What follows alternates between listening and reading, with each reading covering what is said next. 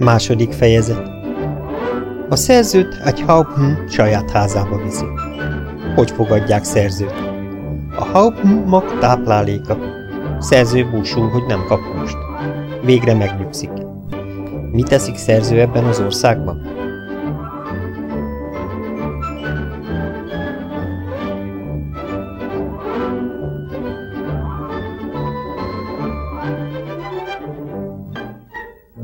Három mérföldet mentünk, s egy hosszú épülethez jutottunk el, mely a földbe vert keresztbe rakott szölöpökből készült. Az erec alacsony, szalmával borított. Kicsit megnyugodtam, s mindenféle csecsebecsét szedtem elő, amilyenekkel utasok nyerik meg indusok és más félvadak jó indulatát. De a ló jelt adott, hogy csak menjek be előtte. Nagy szobába léptem, amelynek egyenletes, lebakolt agyakpadlója volt, s a falak hosszában vedrek és vájuk húzódtak. A szobába két kancát és két poroszkát láttam. Nem ettek, hanem legnagyobb meglepetésemre ültek a hátsó combjukon. Még jobban csodálkoztam, látván, hogy sűrögnek forognak a szobába, s tesznek-vesznek. Ez megerősítette első gyanúmat, hogy végtelenül fejlett és értelmes nemzet lehet az, melynek oktalan állatai ennyire civilizálódtak. Csak hamar belépett a szürke, tekintélyt eláruló hangon többször nyerített, s a többi válaszolt. Ebben a házban még három szoba volt, egymással szembevágott ajtókkal. A második szobán keresztül haladtunk a harmadik felé. Most a szürke előre lépett, s intett, hogy várjak. Vártam a második szobába, s előkészítettem ajándékaimat, melyekkel a ház urát és úrnőjét lekenyerezhetem. Két kést, két kösöntyűt hamis gyöngyökkel, s egy kis tükröt és egy nyakláncot. A ló kétszer-háromszor nyerített, s én vártam, hogy valami emberi hangot hallok most már, de csak nyerítés volt a válasz. Igaz, valamivel élesebb. Azt kezdtem hinni, hogy valami igen nagy úr házába kerültem, ha ennyi ceremónia kell hozzá, hogy bebocsáttatást nyerjek. Csak azt nem értettem, hogy veheti magát körül ilyen nagy úr csupa lovakkal. Végre aggódni kezdtem, hogy szenvedéseim s balsorsom talán megzavarták eszemet, Nyugtalanul felálltam, s körülnéztem a szobába, mely választékosabban volt berendezve, mint az első. Megdörgöltem szemem, de minden úgy maradt. Megcsíptem karom, hogy felébredjek, remélve, hogy csak álmodom. Végre nem maradt más hátra. Megnyugtattam magam, hogy mindez csak varázslat és bűvészet lehet. Nem volt időm folytatni elmélkedéseimet, mert már jött is be a szürke ló, s adott követném őt a harmadik szobába. Ott egy szép paripát találtam két csikóval, kik hátsó lábukon ültek, művészien font, s tökéletesen tiszta szalma szőnyegeken. Hogy beléptem, a paripa felállt fekvőhelyéről. Közel lépett hozzám, s miután gyengéden vizsgálgatta arcom és kezeimet, igen megvetően mért végig, s a másik lóhoz fordulva többször hallottam a jehu szót, melynek értelmét akkor még nem fogtam föl, bár ez volt az első szó, amit kiejtettem. Csak hamar örök szégyenemre és bánatomra megtudtam, mit jelente szó. A szürke pej bólintott, és ismételve hú, hú szavakat jelt adott, hogy jöjjek vele. Nagyobb udvarba jutottunk, melynek közepén, nem messze a háztól, másik épület állott. Beléptünk, s hármat vagy négyet láttam amaz utálatos teremtések közül, amelyekkel partra szállásom után találkoztam. Gyökereket és húst tettek. Később megtudtam, hogy szamarak és kutyák vagy betegségben elhullott tehenek húsát. Mindháromnak zsineg volt a nyakán, melynek végét egy-egy kötötték. Az ételt két első lábukkal fogták meg, és fogukkal marcangolták szét. A főló parancsot adott egy vörös poroszkának, úgy látszik szolgálója volt, hogy oldozza fel az egyiket, s hozza közelebb. A bestiát szorosan odaállították mellém, és arcunkat és alakunkat az úr és szolgája tüzetesen összehasonlította. Újból többször hallottam ismételni a jehuszót. De mekkora volt borzadásom és meglepetésem, mikor észrevettem, hogy az az utálatos állat egészen emberi formájú. Arca lapos és széles ugyan, óra benyomott, ajka széles és szája nagy. De ilyesmit vadnépeknél is tapasztalhat az ember, melyeknél a vonásokat már gyerekkorba eltorzítja a föld porába való hentergés, vagy az, hogy az anyák hátukon hordják a kicsiket, és ezeknek arca vállókhoz dörgölőzik. A Jehu első lába alig különbözött az én kezemtől, csak a körmök hosszabbak. A tenyér durvább és barnább, és a kézfej szőrösebb.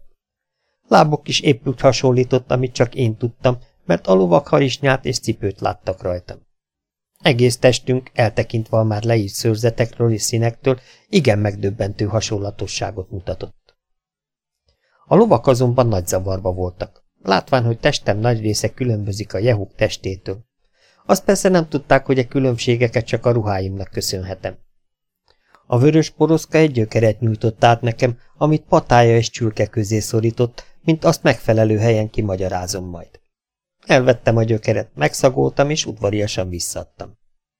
Erre egy darab szamárhúst vett ki az egyik Jehu vájójából, de ez oly büdös volt, hogy undorodva elfordultam. Egy Jehunak vetette oda, mely aztán mohon felfalta. Ekkor a ló egy kötek szénát nyújtott felém, majd egy vödörzabot, de én fejemet ráztam, jelezve, hogy ezt nem tudom megenni. Már ekkor megijedtem, mi lesz velem, hisz itt éhen halhatok, ha magamhoz hasonló lényel nem találkozom, mert amilyen piszok jehukat illeti, be kell vallanom, soha nem láttam még minden tekintetben ennyire undorító lényeket. Bár abban az időben kevés ember élt Európában, aki az ismeretséget oly mértékben szerette volna, mint magam. A gazdaló észrevette viselkedésemen, mennyire undorodom az állatoktól, és visszakergette őket az istáló homályába. Ekkor első patáját szájához emelte, oly mozdulattal, mely egészen természetesnek látszott. Úgy látszik azt akarta megtudni, mit szeretnék enni, de nem adhattam érthető választ, és ha megértett volna is, nem tudtam elképzelni, hogyan szerezhetünk megfelelő táplálékot. Míg így erőlködtem, az ajtó előtt egy tehén haladt el. Rámutattam, s jeleztem, hogy oda megyek és megfejem. Ezt már megértette gazdám. Visszavezetett a házba, s egy kanca szolgálót rendelt mellém, mely másik szobába vitt, hol fa és agyagedényekbe friss tej állt a polcokon. Kaptam egy köcsöggel. Jót húztam belőle, s nagyot épültem rajta. Délfelé holmi járműfélét láttam a ház felé közeledni, amit négy jehu húzott, mint valami szánt. A kocsiba öreg paripa ült, aki tekintélyes személynek látszott.